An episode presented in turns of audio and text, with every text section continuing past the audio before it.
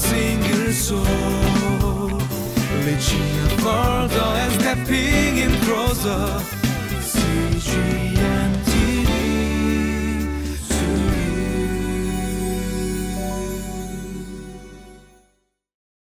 Hello, and welcome to Living Life.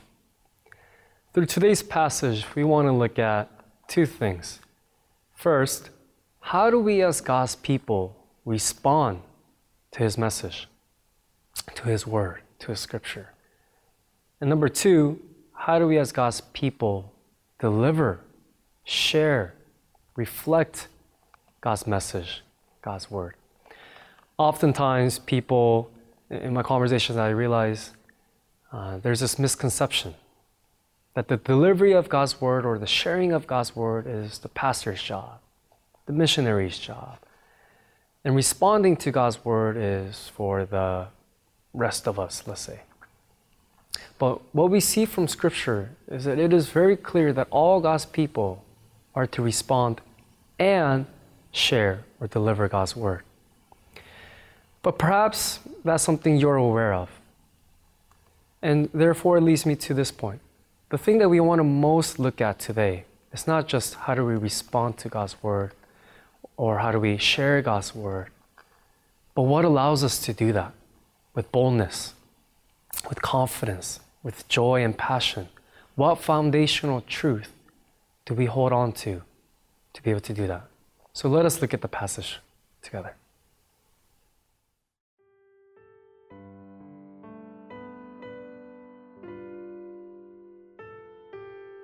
Second Chronicles chapter 30 verses 1 through 12. Hezekiah sent word to all Israel and Judah and also wrote letters to Ephraim and Manasseh, inviting them to come to the temple of the Lord in Jerusalem and celebrate the Passover to the Lord, the God of Israel. The king and his officials and the whole assembly in Jerusalem decided to celebrate the Passover in the second month. They had not been able to celebrate it at the regular time because not enough priests had consecrated themselves and the people had not assembled in Jerusalem. The plan seemed right both to the king and to the whole assembly. They decided to send a proclamation throughout Israel, from Beersheba to Dan, calling the people to come to Jerusalem and celebrate the Passover to the Lord, the God of Israel. It had not been celebrated in large numbers according to what was written. At the king's command, couriers went throughout Israel and Judah with letters from the king and from his officials, which read, People of Israel, return to the Lord, the God of Abraham, Isaac, and Israel, that he may return to you who are left, who have escaped from the hand of the kings of Assyria. Do not be like your parents and your fellow Israelites who were unfaithful to the Lord, the God of their ancestors, so that he made them an object of horror as you see. Do not be stiff necked, as your ancestors were. Submit to the Lord. Come to his sanctuary, which he has consecrated forever. Serve the Lord your God, so that his fierce anger will turn away from you. If you return to the Lord, then your fellow Israelites and your children will be shown compassion by their captors and will return to this land. For the Lord your God is gracious and compassionate. He will not turn his face from you if you return to him. The couriers went from town to town in Ephraim and Manasseh as far as Zebulun, but people scorned and ridiculed them. Nevertheless, some from Asher, Manasseh, and Zebulun humbled themselves and went to Jerusalem. Also, in Judah, the hand of God was on the people to give them unity of mind to carry out what the king and his officials had ordered, following the word of the Lord. We saw that Hezekiah calls all of Israel and Judah to gather that they may celebrate the Passover. In his call, which was through a letter sent by couriers, Hezekiah urges the people to repentance and humility. Let me read verses 6 through 9 one more time. At the king's command, couriers went throughout Israel and Judah with letters from the king and from his officials, which read, People of Israel, return to the Lord, the God of Abraham, Isaac, and Israel, that he may return to you who are left, who have escaped from the hand of the kings of Assyria. Do not be like your parents and your fellow Israelites, who were unfaithful to the Lord, the God of their ancestors, so that He made them an object of horror, as you see. Do not be stiff necked as your ancestors were. Submit to the Lord. Come to His sanctuary, which He has consecrated forever. Serve the Lord your God, so that His fierce anger will turn away from you. If you return to the Lord, then your fellow Israelites and your children will be shown compassion by their captors and will return to this land, for the Lord your God is gracious and compassionate. He will not turn his face from you if you return to him.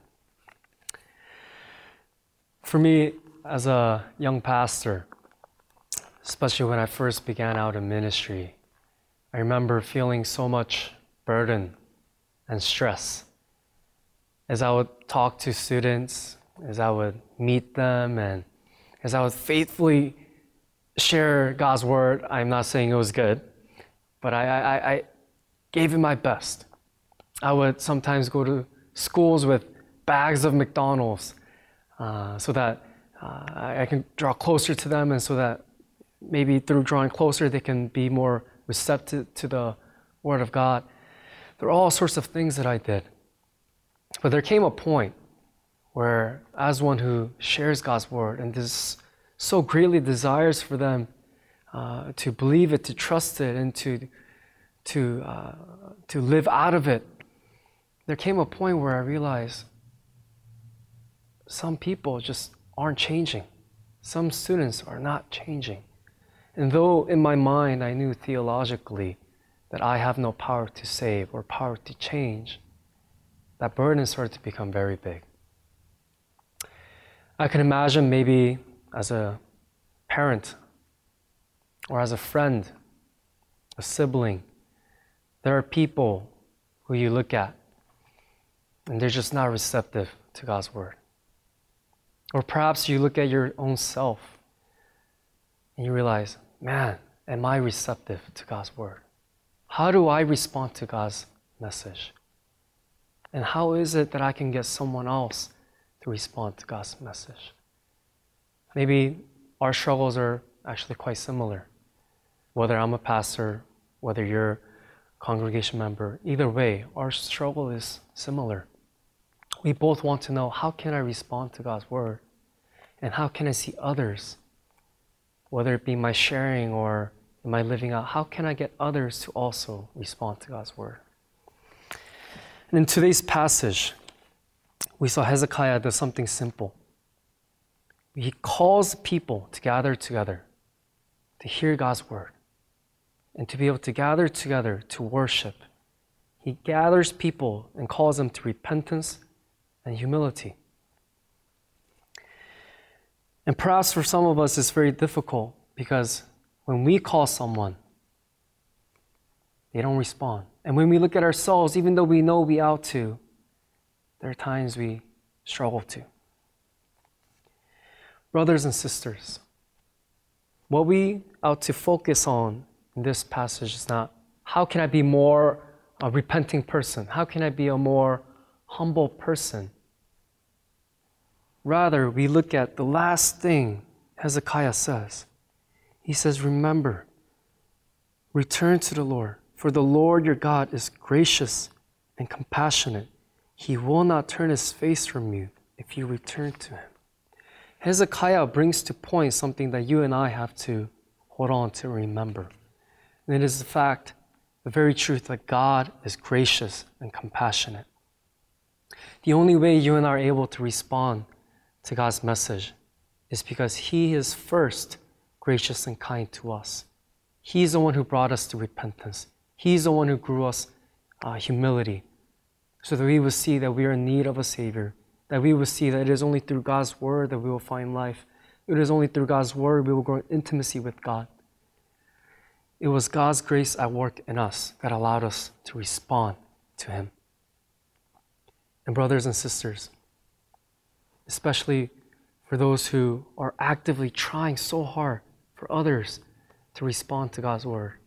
May remember, just as it was God's great compassion first towards us that allowed us, us to respond to God's word, will also be through God's grace that those to whom uh, we speak, share, we're reaching out, that they too will respond to God's word. So, brothers and sisters, as we reflect, man, how as a person of God am I to respond to God's word? As a person of God, how am I to share God's word? May we remember that the foundation that we hold on to, we remember, we recall, and we live out of is the foundation of grace. That God is gracious and compassionate. So, brothers and sisters, as we go uh, to the workforce, to our families, may we remember God's grace. And we conclude with this.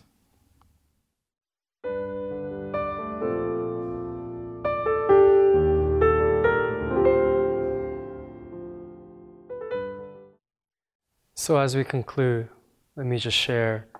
Um, I share that I had a lot of struggles when I first began out in ministry. I felt so inadequate and felt like I wasn't making an impact. And so I remember speaking to our senior pastor, and it was in that moment a truth I knew in my mind really connected in my heart. He said, Trust not in your abilities, but trust in God's faithfulness. It was in that moment I realized the only way I was able to respond to God's message was because He is faithful. It's because He is gracious and He did a work in my own heart. And what allows me to faithfully deliver God's word and to share it's not because there's some power in my eloquence or my words or my relationships with students or people. It is because God is faithful and God is active and God is gracious and He is powerful. So, brothers and sisters, may you and I respond the same way, trusting that when we go to God, God will be the one to grow us. When we come to Him in prayer, and when we go to others and share, it will be God who will change them. Let us pray.